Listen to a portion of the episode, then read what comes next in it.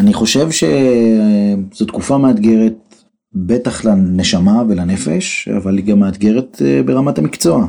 כל מי שעובד אה, ומתעסק בפרפורמנס, באומנות, תרבות, בילוי, בידור, אה, הוא הראשון להיפגע והאחרון לחזור לפעילות. זה, לצערי הרב אנחנו למודי ניסיון מהקורונה, אלף אלפי הבדלות. התקופה הזאת היא, היא קשה מאוד לנפש, והנפש הוא, היא משהו משמעותית מאוד ביצירה שלנו.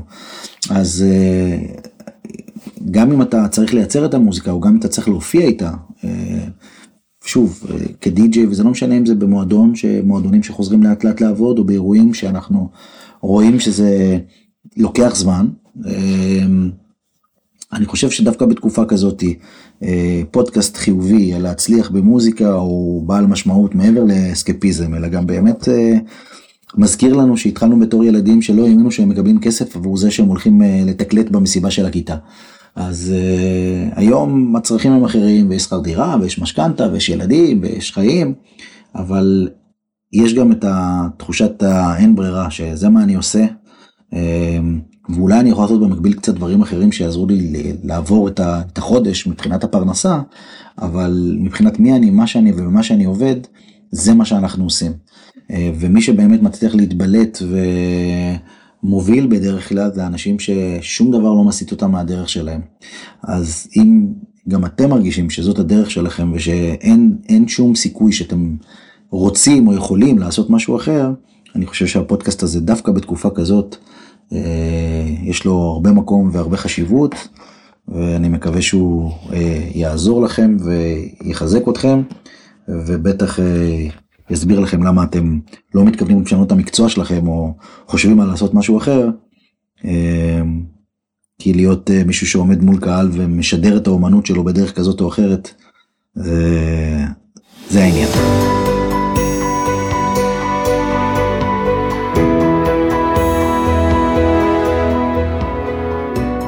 להצליח במוזיקה, פודקאסט אופטימי על קריירה במוזיקה, על שיווק למוזיקאים ועל איך לקחת את החלומות שלכם ולהפוך אותם ליום-יום שלכם.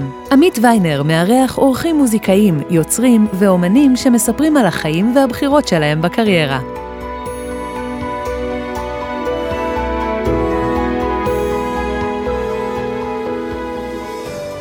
מתחילים. שלום לכל המאזינות והמאזינים, איזה כיף שאתם פה איתנו לעוד פרק של הפודקאסט להצליח במוזיקה. יש לנו היום אורח סופר מעניין, דני תובל, די-ג'יי, תכף אני אציג אותך קצת, אבל אני אשמח שאתה תציג יותר את עצמך. אבל uh, נראה לי שהולך להיות פרק ב-170 BPM. אה, אנרגיה גבוהה, זה חשוב, כן. בדיוק. אהלן, כיף להיות פה, תודה שהזמנת אותי. איזה כיף שאתה פה. דני, אז אתה uh, רב פעלים, אתה גם די-ג'יי שמופיע בארץ ובכל העולם. אמרת לי קודם off the record, באזור ה-100 הופעות בשנה, אני לא יודע אם מותר לפרסם את המספר הזה. אין סודות פה. אם לא מקסימום נחתוך אחר כך. אה, אתה בעלים של חברת מוזיקה לאירועים שנקראת קליינטה. נכון. שיש לכם הרבה אה, הרכבים שאתם מייצגים, תכף תספר על זה. אתה עושה גם מוזיקה משלך בהרכב, נכון? שנקרא... ווז בראדרס. ווז בראדרס. טוב, דני, תספר קצת על עצמך, אתה הדי-ג'יי השני עד כה בלבד בפודקאסט, אחרי יריב עציון, אז אה, נכון, שמעתי, ספר קצת למי שלא מכיר. האזנתי לפודקאסט הזה, ויריב הוא איש מעניין, והיה פודקאסט סופר מעניין, מומלץ בחום למי שלא האזין עד עכשיו. אמ, אז כמו שאמרת, ובאמת הכל מתחיל מזה שאני אמ, אחד מהדי-ג'ים היותר אה, ותיקים ועסוקים פה אה, בתחום. אה, מזה הכל נבע.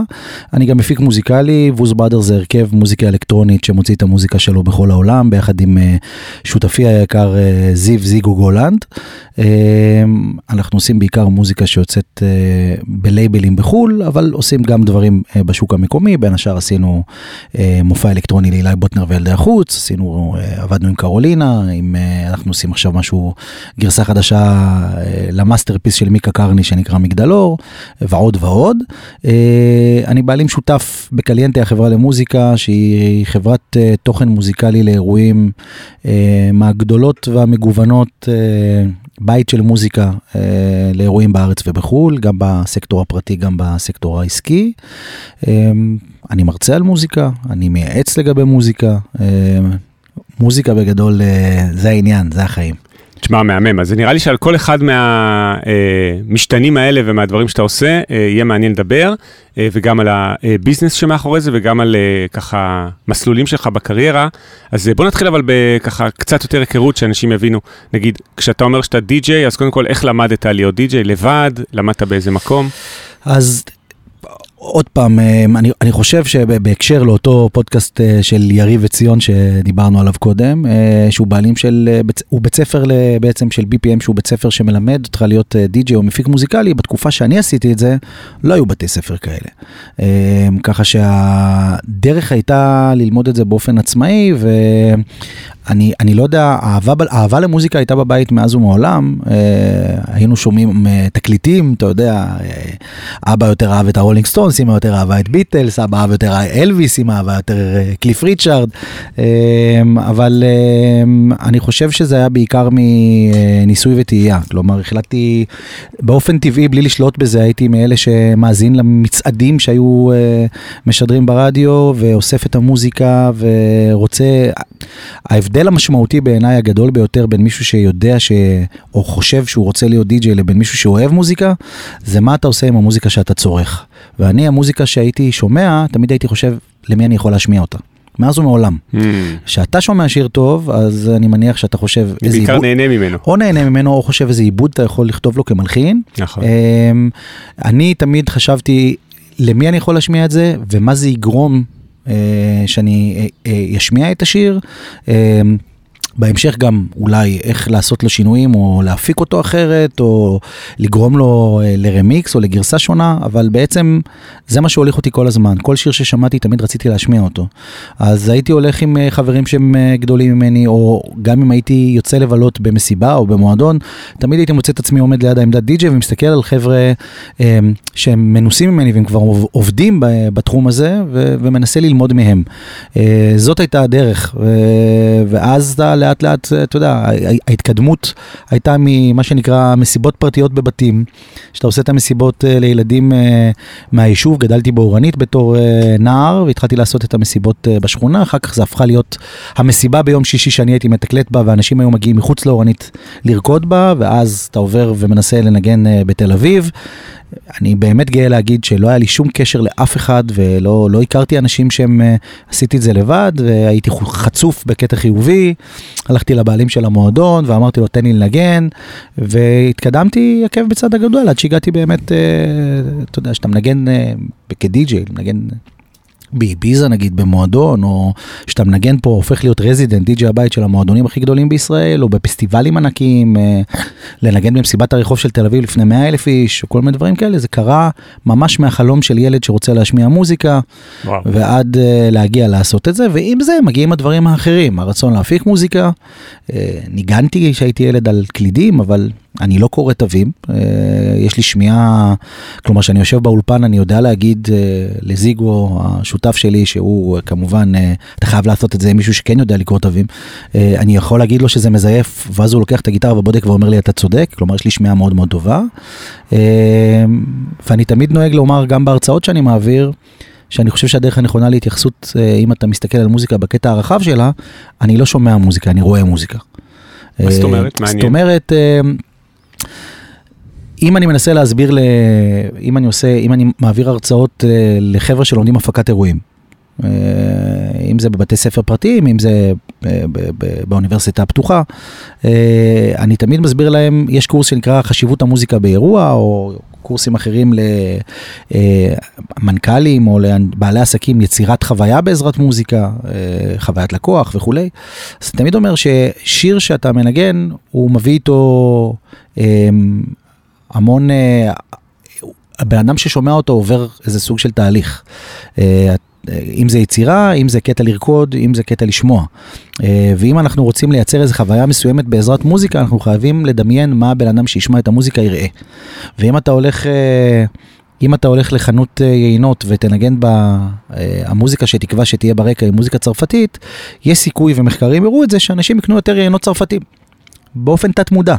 תשמע, זה ממש כמו מוזיקה לסרטים, כמו מה שאני עושה ביום-יום, אם אתה אומר, אני אדמיין את מה שהבן אדם יראה, אז זה, זה ממש כמו לעשות מוזיקה לסרט. כשאני עושה מוזיקה לסצנה, יש לי את מה שהבן אדם רואה, ואני מלחין את זה. חד משמעית. אתה מלחין לסצנה דמיונית כביכול, או אז- לא אז- מלחין, אלא בוחר את המוזיקה לסצנה דמיונית. לגמרי, אני מחלק את זה, כלומר, שאני מנסה להרקיד אנשים, גם שם אני תמיד אומר, אני מנסה לגעת לאנשים גם קצת בלב ולא רק ברגליים, כי לא רוצה חס וחלילה שזה יישמע שחצני או משהו, לגרום לאנשים לרקוד, זה משהו שהוא טבעי מבחינתי. לא משנה איפה תזרוק אותי, ו- זה משהו שאני יודע לעשות. אבל השאלה אם אתה יכול לגרום להם אחרי שהם רוקדים, לא לשכוח אותך. ז- או אם הם עוצמים עיניים ואנשים מכירים אותך, לזהות שזה אתה.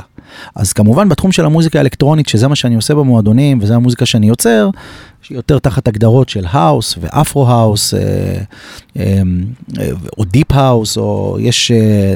כל קטע יש לו קצת את האופי שלו, זה נשמע לפעמים כמו שמות של, אה, של מחלות, אבל אה, לאנשים שהם לא מן, ה, מן הז'אנר, אבל אה, יש המון תתי ז'אנרים בתוך המוזיקה האלקטרונית, אז גם שם אני תמיד מנסה לשמור על איזה סוג של אופי. וזה, אני תמיד אומר, הדי-ג'ים שהכי השפיעו עליי, שהכי אני מעריך אותם, זה די-ג'ים שאם אני אסגור את העיניים, ואני לא יודע שעל העמדה, אני אזהה שהם שם. איך? סגנון מוזיקלי, אה, דרך אה, טכנית שבה הם אה, מחברים בין השירים, טביעת הסאונד האישית. לגמרי style. כלומר, Mm. style בקטע הרחב שלו, מהמוזיקה, דרך הדרך שהם מעבירים, הרי די-ג'יי טוב הוא גם selector טוב, מישהו שבוחר את המוזיקה בצורה הכי נכונה, אבל גם יודע לחבר אותה וליצור את הסיפור שהוא הולך במהלך הסט שלו, בצורה כזאת שאתה, זה מצד אחד, זה משחק בין מה שאתה מצפה לו, ומשהו שלא היית מצפה לו שיקרה בחיים. טוב רגע, אני רוצה לשאול אותך על זה, דני. קודם כל, אמרו לי אה, לפעמים מאזינים שאני לא שואל שאלות מספיק מאתגרות, אז אני רוצה להתקיל אותך. תאתגר אותי, או, קדימה. כי אה, אנשים רוצים ככה גם אה, את השאלות המאתגרות, והאמת שזה מעניין. אז קודם כל, מעניין אותי לשאול אותך, אני לא מתעסק בדי-ג'איות, מהמם. אומרים בכלל, נכון? מהמם. אה, יש מה ללמוד בזה בכלל, או שזה משהו שלומדים אותו פשוט בתוך כדי תנועה? בוא. נתחיל מזה. זו שאלה באמת אה, טובה ומאתגרת, הצליח לך. יש לי אחת יותר קשוחה מזאת שתכננתי. הבאה בתור. hit me. Um, אני חושב ש... תראה, אם, אם, אם בתי ספר uh, לדי-ג'יות, בתי ספר ל... כמו BPM לדוגמה, uh, לא היה להם מה ללמד, הם לא היו קיימים, הם עונים על צורך. אז אני בטוח שיש מה ללמוד, אני גם חושב שהדור הצעיר היום uh, שהולך ללמוד את זה, הוא רגיל קצת שמגישים לו את הכל מחומם, והדור שלי, ואני עושה את זה כבר, חשבתי על זה בדרך לפה 30 שנה, וואו. המועדון הראשון היה בדיוק לפני 30 שנה. אה, מה זה היה בכלל לפני שהיה מחשב אישי ותוכנות ל... אני לא היה התחלתי, תוכנת אני טרקטור התחלתי וכל- לתקלט, לא ממש לא, אני התחלתי לתקלט עם תקליטים. אה, ממש תקליטים פיזיים? אפילו פעם ראשונה שהגעתי למועדון, אני זוכר שבאתי, לא היה לי מספיק, לא היה לי מספיק תקציב בשביל לקנות כל מה שאני רוצה בתקליטים, אז גם באתי עם קלטות, קסטות, עם הסלילים, למי שלא מכיר, שיש לי את זה פה על השרשרת, אה, אפשר לראות בפודקאסט. אה, אז אני זוכר שהבעלים של המועדון אמר, קלטות? כאילו, מה? אמרתי לו, תקשיב, אתה יודע, צריך, אני בן 18, אני, אין לי מספיק כסף לקנות את כל מה שאני רוצה להשמיע. אז לא היה אפשר להוריד את המוזיקה, היית צריך להגיע אליה, לרכוש אותה. היה לי חבר דייל אה, שהיה נוסע לכל מקומות בעולם, והוא מאוד אהב מוזיקה, אז הייתי נותן לו כסף, והוא היה קונה לי כל מיני מקומות, וזה היתרון היחסי שלי על די-ג'אים אחרים, מוזיקה שאי אפשר להשיג. אז אתה כבר עושה את זה 30 שנה. ו- אז אני עושה את זה כבר 30 שנה, ואני חושב שאני התחלתי בתור מישהו שמתוך דור לדעתי, עוד פעם, לא, אתה יודע, די-ג'יי הוא די-ג'יי, היום יוצא לי הרבה פעמים לחלוק את העמדה עם ילדים בני 20, אמ, וזה סבבה, אני, יש דברים שהם עושים שאני מסתכל ואני לומד מהם, ואני בטוח שיש דברים שהם עושים, שאני עושה והם מסתכלים עליי. אתה תמיד יכול ללמוד. תמיד אם אתה מסתכל ומתבונן וחוקר, אה, היו תחרויות, תחרויות די-ג'יי אז כבר, שנקראו DMC, ובחנויות אה, מוזיקה שהיו בתל אביב, מי שהיה מוכר בדרך כלל היה גם די-ג'יי, והיית יכול, היית סופג מכל מה שאתה יכול. היום, אה, אני חושב שזה יותר פשוט, אה, יש- ויש בזה ערך. לקבל את הכל בצורה מסודרת במקום שאתה לומד את זה. Uh, לדעתי, כדי להפוך להיות מישהו שהוא באמת באמת טוב, זה לא מספיק. כלומר, אתה צריך להתנסות בעצמך, לעשות מסיבות לחברים, לנגן בהם, אה, להיות סקרן, להסתכל על אחרים, ללכת למועדון, ללכת ל... כשאני הייתי הולך, אני זוכר בתור ילד, שהלכתי עם הוריי לאיזה אירוע ב... ב... בתל אביב, אני לא, לא יודע למה זה תקוע לי בראש, ראיתי את גד ביטון. גד ביטון היה מנחה פעם בתחנת רדיו שקראו לה כל השלום, The Voice of Peace, והוא היה הדי-ג'יי בתחום האירועים. ויש איזה סרטון נורא מצחיק שהוא מתקלט והוא עושה מין ראפ כזה אה, תוך כדי, שזה נראה היום קצת אה, ארכאי, אבל אני זוכר שאני הייתי מסתכל על זה והייתי נפעם מזה לחלוטין, כלומר אמרתי, אני לא יודע אם הראפ, אתה יודע, סד היפ, סד הופ, לא, לא כזה, אבל רציתי להיות הוא. עם הכריזמה ועם היכולת לחבר בין אה, שיר אחד לשיר אחר והכל מתחבר במיקס וזה היה נראה לי קסום. ההתאמה הזאת בין השירים, הן מוזיקלית, אה, הן ב-BPM, אה, למצוא, אתה יודע, היום אתה מסתכל והתוכנה נותנת לך את הסולם של השיר שאתה יכול להשמיע אחריו. אז היית צריך להבין אם אתה מצליח לזהות את זה, לשמוע אחת, את זה. לראות שזה באמת מסתדר. אה, גם היום אתה שומע באוזן אחת, אבל אני אומר, יש היום כל כך הרבה עזרים. טכניים בתוכנות, אה, אם זה Traktor, אם זה rekordbox, עם שאר התוכנות שהדי-ג'ים עובדים איתם, שסופרות לך את ה-BPM, שנותנות לך את הסולם, שיש המון דברים שפעם לא היו, היה לך פשוט תקליטים, והיית צריך לשים תקליט אחרי תקליט, לחבר את זה. אה, ולנסות ליצור את הסיפור שלך בהתאם למה שאתה רוצה להעביר לקהל. אז רגע, יש לי עוד שתי שאלות. מאתגרות, לפחות נראה אם אני אצליח עוד להביא בהמשך הפרק. אני, כמו, הש- אני, אני גם כמו המורה הזאת שמדברת על המון תחומים והיא זולגת, אז תחזיר אותי ל... אמרתי לכל המאזינים זה הולך להיות BPM 170 ואנחנו עוד עולים עולים ב-BPM כמו בסט טוב, נכון? זה הגיע לגמרי. ל-220. לגמרי. לא בסטים שלי 220, אבל זה, זה, זה כבר הארדקור, אבל בוא, בוא נלך עם זה. מה זה בעצם די-ג'יי טוב? שאלתי אותך האם יש מה ללמוד בזה, אבל בשביל אה, להבין כאילו מה ללמוד, הרי נגיד, אם הייתי שואל, נגיד, לא, שאלה כמו האם יש מה ללמוד כדי להיות מלחין לסרטים, אז היינו מבינים מה עושה מלחין לסרטים, מה גורם לו להיות, אה, מהמם. to differentiate, להבדיל אותו מה, משאר האנשים, אז מה גורם לך, לך נגיד להיות די-ג'יי טוב שהרבה מזמינים אותך? במה אתה חושב שאתה ייחודי? אמ, אני חושב שדי.ג'יי טוב הוא הדי.ג'יי שהוא האיש, הפרסונה שיודעת לשים את הדבר הנכון, בזמן הנכון, במינון הנכון. זה כאילו משוואה פשוטה שהיא קודם כל, אה, אני חושב, אה, משהו שהוא מאוד מאוד משמעותי. כלומר, להרגיש את הקהל בעצם זה המפתח, מה שאתה אומר? חד משמעית. Mm. אני גם אומר את זה כל הזמן בעידן שיש בו כל כך הרבה פתרונות טכנולוגיים. זה בדיוק הייתה השאלה הבאה שלי, האם AI יוכל להחליף די-ג'יי בחתונה עוד שנה או אפילו עכשיו, אבל אולי תחכה עם השאלה הזאת. אני אחכה איתה, וזו שאלה שאין לי תשובה אחת עליה, אני חייב להודות, אבל אני כן מאמין, ואני זוכר שדיברתי עם, עם, עם מספר אנשים חכמים, uh, ואמרנו שבתקופה הזאת כמעט לכל דבר יש פתרון. אתה יודע, פעם היית נכנס לתחנת דלק, אתה צריך שמישהו יתדלק לך, היום אתה יכול לתדלק בעצמך, ו, ואתה מקבל בעצם את אותו, את אותו מוצר, ואתה לא צריך בשביל זה מישהו שיעשה את זה. יש המון מקצועות שהלכו ונעלמו מהעולם, אבל במקביל, נוצרו תפקידים ומקצועות אחרים, כי אה, הטכנולוגיה אה, אה, ביטלה צד אחד, אבל המציאה דברים אחרים. אני חושב שכל מה שקשור למישהו כמונו, אם אתה מלחין, אם אני די-ג'יי, אני לא חושב שיש תחליף למישהו שיכול להרגיש את הסיטואציה באותו רגע, לעמוד שם. יש פה גם, יש פה גם אלמנט של הופעה, כן? גם, גם למוזיקאי, גם לדי-ג'יי. אה, לא מדבר איתך עכשיו לנופף בידיים בצורה אה, לא נורמלית וליצור, אה, יש, אתה יודע, שאני עומד, עומד ומנגן, אני אוהב את מה שאני עושה, אני רוקד, רואים שכיף לי, אני, אני, אני בעמדה. עובדה. שאנשים, גם בחתונה וגם במסיבה, תמיד ירקדו מול הדי-ג'יי, אבל נכון, בעצם הם לא נכון. ירקדו מול הרמקול אם הוא נכון. מאחורה או משהו, הם וזה- כאילו רוקדים כמו בהופעה וזה חיה מול אפילו הדי-ג'יי. עוד יותר התחדד בשנים האחרונות, כלומר העניין הזה של די-ג'יי, תחשוב על זה שנייה, פעם פסטיבלים היו רק של להקות רוק או של להקות אה, או זמרי פופ, בשנים האחרונות, אה, כך עשר שנים, 15 שנים האחרונות, כל תופעת הפסטיבלים עם די-ג'אים או עם אה, אה, יוצרים אלקטרונים, היא סופר סופר גדלה והתחדדה והפכה להיות אפילו אה, הם חלק מאוד משמעותי ממה שמניע את סצנת ההופעות והפסטיבלים. אני חושב שאי אפשר להתנתק מהפרסונה. זה קודם כל משהו שהוא מאוד מאוד משמעותי. אנשים לא, אני בגרשיים מכופלות אומר, לא קונים אה, מישהו שינגן להם אה, עומר אדם או נועה קירל. הם קונים אה, בן אדם שיעמוד שם וההחלטות שלו, הנוכחות שלו אה, והדרך שבה הוא עושה את זה, היא תגרום לאנשים אחרים לרצות לקחת אותו גם. זה נכון לגבי המועדון, גם בז'אנר יותר צר, אם זה מוזיקה אלקטרונית, או אם זה די.ג'י של היפ-הופ, או אם זה די.ג'י של טראנס, אה, וגם בתחום האירועים והחתונות, שיש תחרות והמון אנשים שעושים את זה, אבל עדיין יש את אלה שנחשבים יותר, יש עדיין את אלה שמפיק האירועים, שמביא לפה אה, זוג שמגיע מניו יורק ומתחתן בארץ ודורש איזה מישהו שהוא מבחינה מוזיקלית יותר רחב, יודע לתת מענה אה, יותר, אה, אני לא, לא רוצה להגיד מקצועי, אבל אתה יודע, אתה צריך להבין במוזיקה. אני גם חושב שאנשים שמגיעים עם מטען מוזיקלי, להיות בעלים של חברה או די-ג'ים שמנגנים רק ז'אנר מסוים, עדיין לעומק המוזיקלי ולדרך שבה אתה רואה מוזיקה ולא רק שומע אותה, יש משקל מאוד מאוד גדול. זה קודם כל. אז אם אני חוזר שנייה לתחילת השאלה, איך אתה שם, מה אתה שם, כמה אתה שם, מאוד מאוד משמעותי, אבל יש באמת uh, משמעות גדולה למי אתה ומה אתה. ובתחום של האירועים, אני גם אומר את זה הרבה מאוד לדי-ג'אים שלנו אצלי בקליינטה, יש ערך רב לביטחון שאתה נותן ללקוח שלך.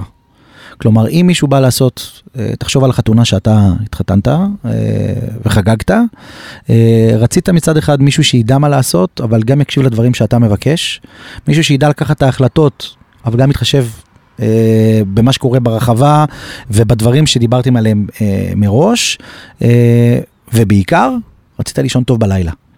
לדעת שהבן אדם הזה שאתה בוחר, הוא א', יקיים את הדברים שהוא מבטיח, וב', הוא כזה שאתה, אני אגיד את זה אפילו ככה, מקטין את הסיכון שהאירוע לא יצליח. אה, באמת... בכל זאת מתחתן רק פעם בחיים בשאיפה, ואתה לא רוצה שזה משהו שמתפקשש בגלל הדי-ג'יי או. בשאיפה, נכון. למרות שלעסקים יותר טוב להתחתן יותר מפעם אחת. אבל... אנחנו ממליצים להתחתן פעם אחת בחיים. אתה יודע, היה לי חתן שהתחתן שלוש פעמים איתי. איתך? כן. יפה. והוא אמר לי, בפעם השלישית הוא אמר לי, אה, תקשיב, אתה היחיד שנשאר פה מכל החתונות והכנתי לך הפתעה אחרי החופה. ואחרי שהוא דרך על הכוס ושמתי את השיר one way ticket, הוא פתח כזה את החולצה והיה כתוב פעם שלישית ואחרונה והצביע אליי. או, יפה. אז אתה יודע, אז, אז, אז באמת יש פה איזה עניין של, כן, זה, יש דברים אה, מטורפים שאתה במהלך הדרך, אבל אני באמת חושב שגם גם בעלים של מועדון שמזמין אותך לנגן, יש הרבה משתנים. אם אתה מושך קהל, אם אתה מנגן את המוזיקה שבעיניו אה, אה, היא מגניבה או היא תחת האג'נדה של מה שהוא רוצה לעשות. אה, אומר משהו מבחינת מי אתה ומה אתה אה, לקהל שמזמין ברמה, גם, גם ברמה של ה... לא רוצה לקרוא לזה מוצר, אבל אתה יודע, פרסונה, הדמות שמנגנת שם, אה, וגם גם במועדון וגם בחתונה אני חושב שיש ערך רב לשקט שאתה נותן לכל האנשים ש... קוראים לך לבוא ולנגן. שמע, את כל אלה, בוודאות AI לא יכול להחליף. AI לא יהיה לו מערכת יחסים עם הלקוח לאורך בדיוק. חודש לפני החתונה, שבו הוא יגיד לו, הוא יתייעץ איתו איזה שיר לשים בשיר חופה, שבו הוא uh, יחשוב איתו על הסגנון, יגיד לו, יש לי uh, חצי מהמשפחה מגיע הם מרוקאים, mm-hmm. חצי דתיים, הם רוצים שירי, uh, אתה יודע, נכון, חסידים. נכון. לא יהיה את המערכת יחסים הזאת, אולי יהיה פלייליסט ש-AI יכול לעשות.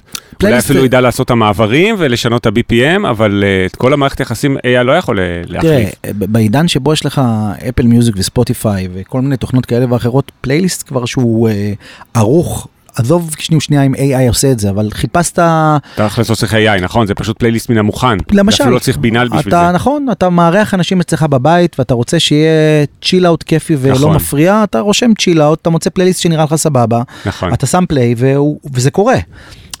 אבל אני מוצא את עצמי בהמון אה, אירועים שלפעמים אפילו לוקחים אותי אה, לא בשביל להרקיד, כלומר לנסות וליצור איזה סוג של אווירה mm. אה, שהיא לא תהיה איזה פלייליסט מוכן שאפשר לשים, וכן, אני אומר את זה גם, גם ללקוחות, הרבה מאוד פעמים אתה מגיע למסעדה, מסעדת סושי בניו יורק, ועומד שם די.ג'יי ומנגן, מה הוא עושה אחר שהפלייליסט לא יכל לעשות? זה עצם זה שיש שם מישהו שעושה את זה ב live בשבילך. ואתה למה... מרגיש את המערכת יחסים איתו. כן, למה כאילו אתה תלך, אה, תיכנס לאירוע ותראה הרכב קובאני מנגן לך בקבלת פנים. למה לא לשים פלייליסט קובאני בחלק הזה ולחסוך? עוד פעם, נכון. ב- ב- ב- לחסוך את התשלום. את הכוח האדם, את, ה- את הכסף. אה, אה, למה אתה צריך? כי יש ערך אה, למוזיקה שמנוגנת חי באירוע. אה, כל העניין הזה של מישהו אמר קרא לזה יועצים, או אנשים שיש להם אה, איזה ידע מקצועי אה, שדורש תגובה באותו הרגע, באותו הרגע. זה אני חושב דברים שמכונות כרגע בעידן הזה פחות יכולות להחליף. אני גם חושב, אני לא חושב שנגיד תופעה של אה, די-ג'יי uh, במסיבה או בחתונה או באירוע כזה או אחר, או, או נגן או פסנתרן, או זה משהו שיעבור מן העולם. אז כן, אתה יכול לשים יצירות של פסנתר, אבל שפסנתרן עם כל הערך המוסף שיושב מולך ומנגן ומצליח להוציא מהאצבעות שלו את הצלילים האלה, יש לזה משהו שהוא מעבר ללשים את הפלייליסט. תשמע, אני נורא מסכים, וזה משהו שעבר, אה, מה שנקרא, כחוט השני בהרבה מהפרקים בפודקאסט. אה, סיפר גם אורי וינוקור מ Artlist, שעל Artlist דיברנו גם קודם, off the record, אז הוא סיפר שכשיצאו התקליטים הראשונים, אתה יודע, mm-hmm. הגרמופון הראשון, אז הייתה שביתה של כל הנגנים בארצות הברית, כי חשבו שלא יבואו יותר לקונצרטים. נכון. כי זהו, אתה יכול לשבת ולשמוע מוזיקה בבית. נכון. אז אותו פחד בעצם יהיה קיים תמיד עם כל טכנולוגיה, שיחליפו את, ה, אה, את הנגנים או את האנשים. אה, במוזיקה חיה, זה נראה שזה כבר 100... 120 שנה לפחות, לא קרה עדיין, כי כאילו, להפך, דווקא זה שפתאום היה אה, הקלטות, גרם ליותר אנשים לבוא, כי יותר אנשים הכירו מוזיקה, נכון. הכירו יצירות שלא יכלו אה, להכיר אחרת, ובאו דווקא לשמוע יותר. זה בהרבה דברים, אם אתה אוהב כדורגל, ואתה יודע, פעם אמרו שלא ישדרו בשידורים חיים את, המשחקים, כי אז אנשים כן. אין להם את הסיבה ללכת למגרש וללכת. שתי חוויות ש... שונות לגמרי. לחלוטין, אי אפשר, אפשר להשוות את זה, זה גם נכון. נכון בתקופת הקורונה שדיברו על זה שמחפשים פתרונות, דרך אגב, גם אני חיפשתי, והיה לי איזה רעיון לעשות בתקופת הקורונה, איך אתה יכול לתקלט פה באולפן, לשדר את זה למסיבה כאילו. אה, בחצר פרטית באביזה, בלי להגיע. וזה כאילו בסופו של דבר, אחרי כל התחקירים שעשיתי וכל האנשים שדיברתי איתם, ואלף ואחד דברים ש, שנוסו, אין תחליף לחוויה שקורית בלייב. נכון. אה, והיא התקשורת בין מי שמופיע לבין אנשים שבאים לצרוך את ההופעה, זה לא משהו ששום דבר אחר יכול להחליף, ולא משנה מה אתה ממציא. אז כאילו, אני חושב שבעצם העניין הזה של... uh, to perform, לעמוד מול קהל, uh, הוא משהו, או דרך אגב, גם לייעץ מוזיקלית, כלומר שמפיק uh, מתקשר אליי ואומר לי, אוקיי, יש אירוע עכשיו לבנק אני רוצה לעשות את זה באמפי ברעננה, ואני מתלבט איזה הופעה להביא. והרבה פעמים, כאילו, אני יכול לבוא ולהגיד, תיקח את הזמר הזה שמארח את הזמר הזה, ו, אה, אה, או הדי-ג'יי בהתחלה יעשה מוזיקה כזאת, ואחר כך, אחרי ההופעה, הדי-ג'יי ביחד עם נגן שיעמוד על במה, יעשה את זה. כלומר, יציקת תוכן לתוך איזה רעיון, היא לא משהו שלדעתי AI או כל דבר אחר. דרך אגב, וזה לא מתוך מקום של להתנגד לקדמה, או... ה-AI יש לה, אם נדבר על זה אחר כך, יש הרבה דברים שבעיניי הם יכולים מאוד מאוד לקדם את המוזיקה ולעזור לה. אה, כמו כל דבר, הרגולציה ואיך עושים את זה, ומה כן יעזור לנו ומה לא ייתן לנו את הבעיטה בתחת, אה, זה משהו שאנחנו צריכים, אה, זה עדיין בשלבים של להבין את זה. אבל זה לא אומר שצריך להימנע מזה. ולכן אני לא אומר לא טוב, אני רק אומר שיש דברים שהם לא, אי אפשר להחליף אה, משחק כדורגל, אי אפשר להחליף לגמרי. מסיבה במועדון, אי אפשר להחליף דיג'י שעושה עבודה טובה בחתונה ומצליח להרקיד את הדודה מנתניה, ביחד עם החבר האיפסטר מתל אביב. עצם הנוכחות שלך במסיבה עם 2,000 איש, או במשחק כדורגל עם 80 אלף איש, עצם זה זה ההתרגשות בחוויה, זה לא כמו לשבת בבית ולשמוע את הסט, זה להיות עם 2,000 איש במסיבה. וזה התרגשות של שני הצדדים, דרך אגב. אה, שגם הדיג'י מרגיש. אני חושב, אתה יודע, שדיג'י שבא, שיש לך, לכל אומן, שיש דברים שאתה שואף אליהם, הם מה שמניעים לך את הקריירה. אז אני חושב שחלק מהדברים שחלמתי עליהם בתור ילד, ובסופו של דבר הגעתי אליהם תוך כדי תנועה, או דברים שאני עדיין חולם עליהם, וזה לא משנה, אתה יודע, זה לא משנה אם אתה עושה את זה 30 שנה, או יש לי די.ג'י עכשיו שהצטרף אליי לחברה שעוש, שמנגן, מתקלט חמש שנים. אז כאילו, אני חושב שיש חלומות של כל אחד מאיתנו שהם זהים, ויש דברים אחרים שאני יכול to mentoringים, לעזור לו ולהביא מה... בינדר, דן דייט, זה לא אומר שאני לא רוצה לעשות את זה יותר, אבל זה אומר שאני יותר מנוסה, ואני אגיע לסיטואציה אולי פחות לחוץ, אולי טיפה עם יותר ידע, אה, וכתוצאה מזה יהיה לי יותר קל לממש את היכולות שלי. יפה. טוב, דני, רק עוד שתי שאלות לסגור את הפרק על הדי-ג'יי, כי יש עוד אה, כמה פרקים שרצינו לעשות. בכיף. אה, בתוך הפרק הזה, גם על החברה שאתה מנהל ועל התחום העסקי שאתה מאוד אה, בקיא בו. אז עוד שתי שאלות. אחת, אפשר לקרוא לה מאתגרת. מה בעצם עושה די-ג'יי כשהוא קם בבוקר? כלומר, מבחינה מוזיקלית, האם אתה מקשיב כל הזמן למוזיקה כדי להיות מעודכן? אה, בשירים חדשים, האם אתה עובד על מעברים, האם אתה לומד את התוכנה, כלומר, מה בעצם אתה עושה, פרט לנגיד לדבר עם לקוחות והחלק השיווקי נקרא לזה, מה אתה עושה כדי, בוא נגיד, להיות די.ג'יי יותר טוב במסיבה, באירוע הבא כל יום? קודם כל, אמ, זה, זה באמת, זה רק שאלות טובות היום, כאילו, אתה יודע. זה- אני שואל כי אני לא מהתחום, אז אני זה- שואל זה- לעצמי, זה נגיד, מעולה, דרך מה. עושה די.ג'יי כשהוא קם בבוקר? כלומר, איך הוא נהיה די.ג'יי יותר טוב מאירוע לאירוע? אה, דרך אגב, זה העניין, בגלל שאתה לא בא מהתחום, דווקא השאלות בעיניי, ואני גם מניח שחלק ממי שמאזין לנו, הוא, אתה יודע, הוא לא... הוא אולי יש לא- כמה די.ג'יי, אבל בטוח לא כל המאות מאזינים הם. די.ג'יי. אז אני חושב שזה, אפשר לחלק את זה לשני חלקים. החלק הראשון שהוא כמו כל אומן ומוזיקאי, הוא מנסה לשאף את היכולות שלו. לשאף את היכולות שלו זה באמת אה, אה, להקשיב למוזיקה, להיות דיגר של מוזיקה, לחפש את הדברים המיוחדים, המעניינים, את הגרסאות. אה, זה כאילו, אנשים קצת מקלים בזה ראש, אבל זה לוקח שעות.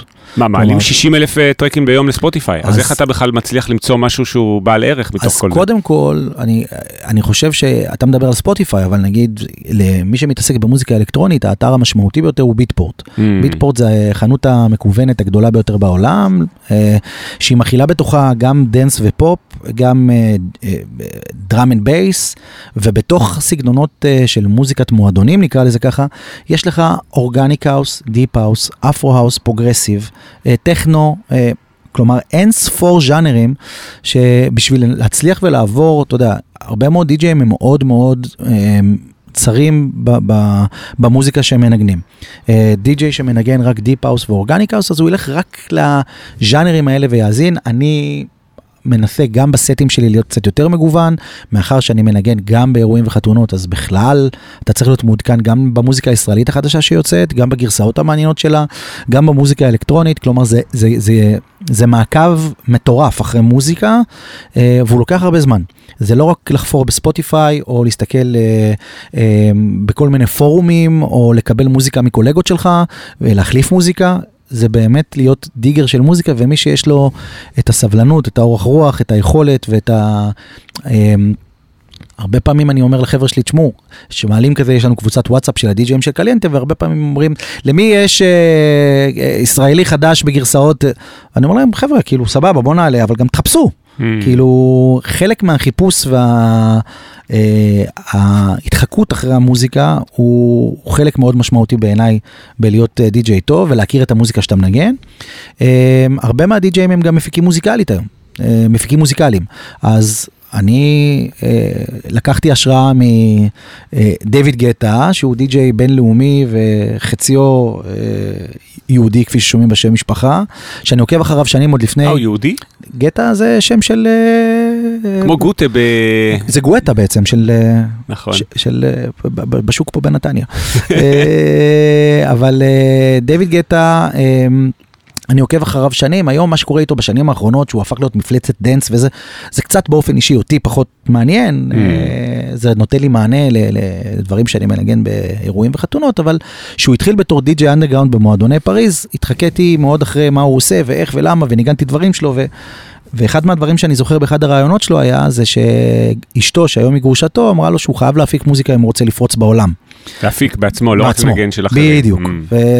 והוא אמר, אין לי זמן, אני גם מתקלט, אני גם, הם גם היו בעלים של מועדון, ב...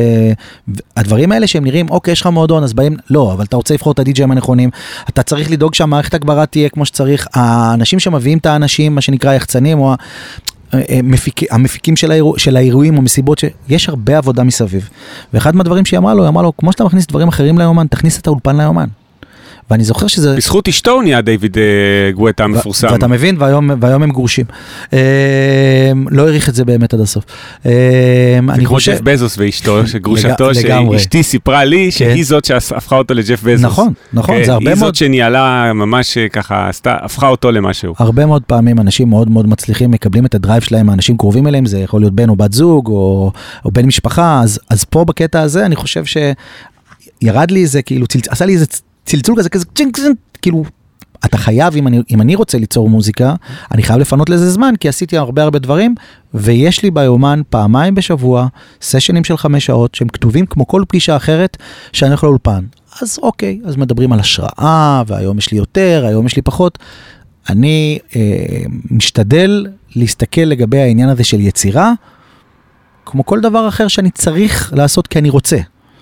אני רוצה ליצור, אני רוצה לעשות, אז אנחנו פותחים את הסשן באולפן, לפעמים אנחנו לא יודעים מה אנחנו הולכים לעשות, לפעמים זה עובד יותר, לפעמים זה עובד פחות, אבל ברגע שזה קבוע ביומן, אז הנה, אז עוד משהו שקורה פעמיים בשבוע, חמש-שש שעות של סשן, אני שם.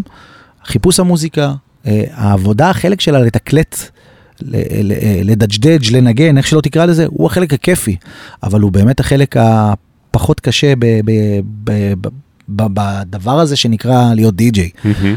אתה חייב לעבוד מול אנשים, מול לקוחות, אה, זה לא משנה אם זה בעלים של מועדון, יחצנים, אה, לקוחות אה, פרטיים או עסקיים, מפיקי אירועים.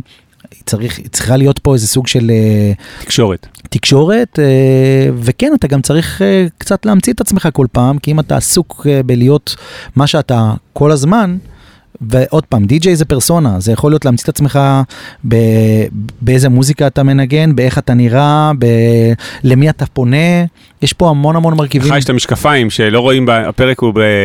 בלי וידאו, אה, הפודקאסט כולו הוא בלי וידאו, האמת, נראה אולי מתישהו, אבל לך יש את המשקפיים כחלק מהמיתוג האישי. אני משקפי סמי עופר, למי אז- שיחפש אותך אחרי זה אז באינסטגרם. אני חושב שזה קשור גם, לזה, גם בשנים האחרונות אני הולך עם כובע. עוד פעם, לא עשיתי את זה כדי למתג את עצמי, זה קרה כי אני גם בן אדם שאוהב אופנה וכזה, אבל, ויש לי כובע שכתוב עליו כובע, בעברית. אה, אז הרבה מאוד אנשים אומרים לי, אה, אתה הדי-ג'יי עם הכובע.